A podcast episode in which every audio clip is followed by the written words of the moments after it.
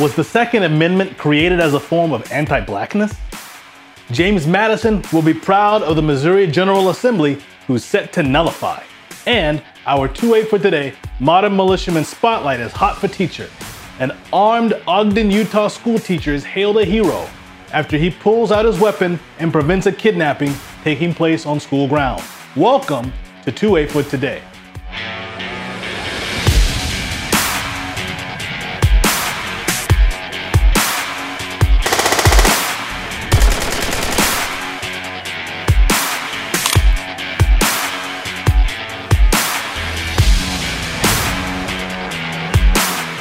For Today is a program where we explore all things Second Amendment, all things that protect, threaten, and violate the Second Amendment rights of all Americans.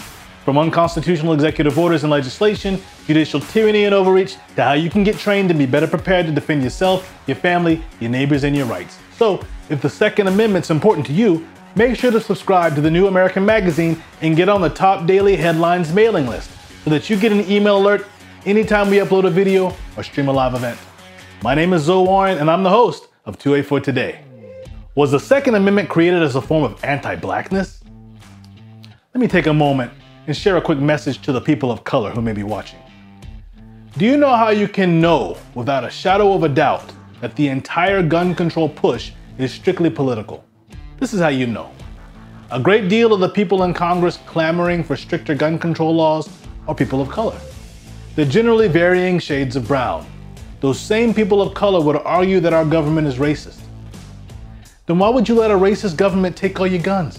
You dummy! Doesn't make sense, because it's strictly political.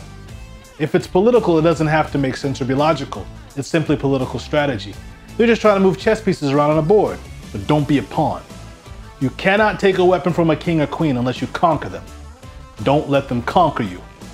The constitutions of most of our states assert that all power is inherent in a people, that they may exercise it by themselves, that it is their right and duty to be at all times armed, that they are entitled to freedom of person, freedom of religion, freedom of property, and freedom of the press. Thomas Jefferson to John Cartwright on the 5th of June, 1824.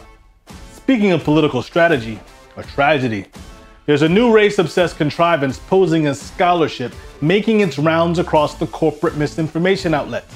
CNN never misses an opportunity to give racist drivel a platform to advance the notion that our Constitution was drafted to protect and advance racism and white supremacy. In a recent interview with Carol Anderson, author of The Second: Race and Guns in a Fatally Unequal America, Carol makes the assertion that the Second Amendment really isn't about guns, it's about anti-blackness. She argues in that interview that it wasn't about guns to fend off bears because during the same period, black people were denied access to weapons because they were black and they had the same bears to fend off. Now, I'm not going to go into all of her arguments because they reek of the kind of bitterness that lead to gross misinterpretations and conflations which her interview was steeped in. I will, however, address the central failure of her logic. If Carol Anderson could rightly see reality apart from the race-obsessed lens with which she sees the world, then she would likely be one of the most powerful advocates of the Second Amendment in recent history. Her grievances aren't really with gun freedom. Her issues not really with gun proliferation advocacy or its use in defense of person or property. Her grievance is actually with the disparity of gun liberty between white and black gun proponents. She cites several examples in her interview that make our case succinctly. The Second Amendment is the law of the land, and the rights of the people, that includes people of every color, to keep and bear arms shall not be infringed. All of her complaints are based on black ownership and use of arms in self-defense, and for the security of their community having been infringed. Those who penned our Constitution were threatened with losing a war to the most well-trained, battle-proven military of the time. Without the cooperation of the slave owners in the South, America would likely still be a subject of the crown today. It is well noted that many Americans in positions of government did and continue to do many things contrary to our Constitution. But we don't simply toss out the German engineering that created the jet engine simply because some Germans did evil things by misusing tools made with such brilliant design. Listen, I'm not going to devote this entire video to demonstrating that there were black militiamen in several of the states before and after the Bill of Rights was written, or that free blacks were free to express their God-given liberties in various states, including but not limited to North Carolina, and states like New Hampshire, who'd abolished slavery and were among the first to propose an amendment expressly forbidding Congress from disarming any citizens unless those citizens were or had been in rebellion to the newly formed Constitution. Now, I'm not going to waste time refuting each point, but I will say this.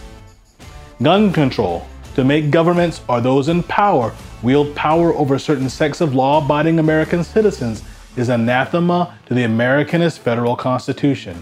There have been judicial and congressional failures to uphold our Constitution during the course of our history, and their failure to protect rights of certain citizens because of their color or otherwise from expressing their God-given liberties, which are protected by our Constitution, isn't lost on me. But if you would just be willing to drop the race-based condemnation of our self-evident creator-given liberties that our Constitution obligates the federal government to protect, then our communities could fight hand in hand against the true enemies of our American form of republic. Those who would transgress our God-given rights and those who seek to prevent us from having or preserving the blessings of liberty for our posterity. And that's the posterity of Americans without distinction. We could learn a few things from the founders that would make for greater peace. The ultimate authority resides in the people alone. The advantage of being armed, which the Americans possessed over the people of most every other nation, forms a barrier against the enterprises of ambition. James Madison. Recently, we remember the Tulsa Massacre, which was a great tragedy, but not a massacre in the way that our corporate rhetoricians present it. It was a battle. The black men of Tulsa expressed their God-given right to protect a member of their community from being lynched by a mob of white aggressors. A black man was accused of assaulting a white woman, and the mob intended to prevent the black man accused of the assault from having his day in court. The black men of Tulsa took up their duty to defend their neighbor and fought valiantly for 2 long days, but suffered far more loss of life than their adversaries, and the community, the black community, was burned to the ground. The brilliant Cam Edwards of Bearing Arms wrote an article last year where he refutes much of the Anderson and corporate media brand of conjecture. Cam quotes Nicholas Johnson's book, Negroes and the Gun, The Black Tradition of Arms, where Johnson recounts the testimony of black historian John Hope Franklin, who moved to Tulsa as a child a few years after the riots, and later observed that the black community viewed the 1921 riot as a manifestation of their courage and a lesson about the proper response to racist aggression. Tulsa's black residents, according to Franklin, saw the riots as less about black victimization and instead viewed it as a heroic tale of standing up to oppression. The self-confidence of Tulsa's Negroes soared. Their businesses prospered, their institutions flourished, and they simply had no fear of whites. After 1921, an altercation in Tulsa between a white person and a black person was not a racial incident. Even if there was a loss of life, it was just an incident. Such an attitude had a great deal to do with eradicating the fear that a Negro boy growing up in Tulsa might have felt in the years following the riot. The right to keep and bear arms shall not be infringed. It's violence upon the conscience of men who would defend themselves, and is often meant to prevent them from defending and protecting their neighbor. So where even followers of Christ may be enjoined by command to turn the other cheek when struck by an oppressor upon it, he is in no way doing the will of God by forcing the innocent to turn their cheeks under threat of penalty.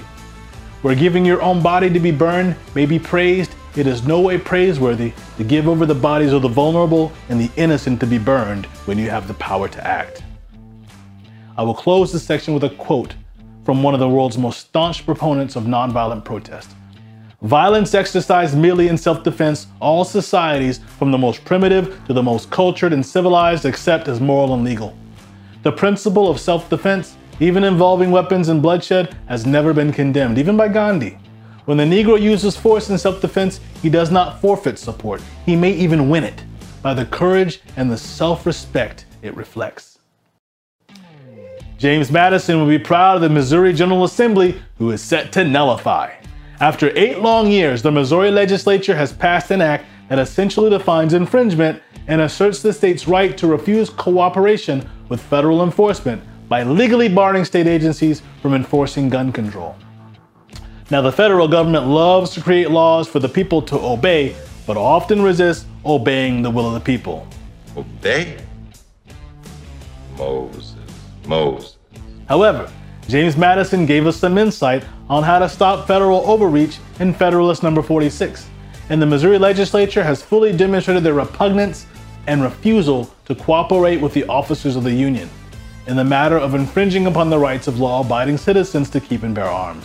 The bill defines a law-abiding citizen as a person who is not otherwise precluded under state law from possessing a firearm. It includes a provision that would allow anybody who violates the law and knowingly deprives somebody of their right to keep and bear arms as defined by the law to be sued for damages in civil court, and provides a civil penalty of not less than $50,000 against any law enforcement agency or political subdivisions who enforce or attempt to enforce any of the infringements outlined by the law, or for giving material aid and support to such enforcement efforts. The bill also terms the following as infringements: the National Firearms Act of 1934, infringement; the Gun Control Act of 1968, infringement; President Trump's bump stock ban, infringement. The wall just got 10 feet higher.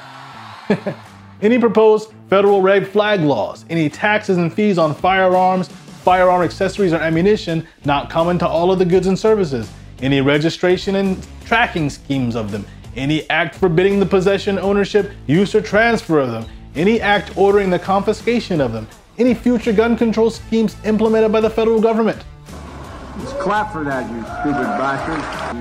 You stupid bastard. The bill, Missourians, and the rest of the country wait with bated breath on Governor Mike Parson to sign this bill into law.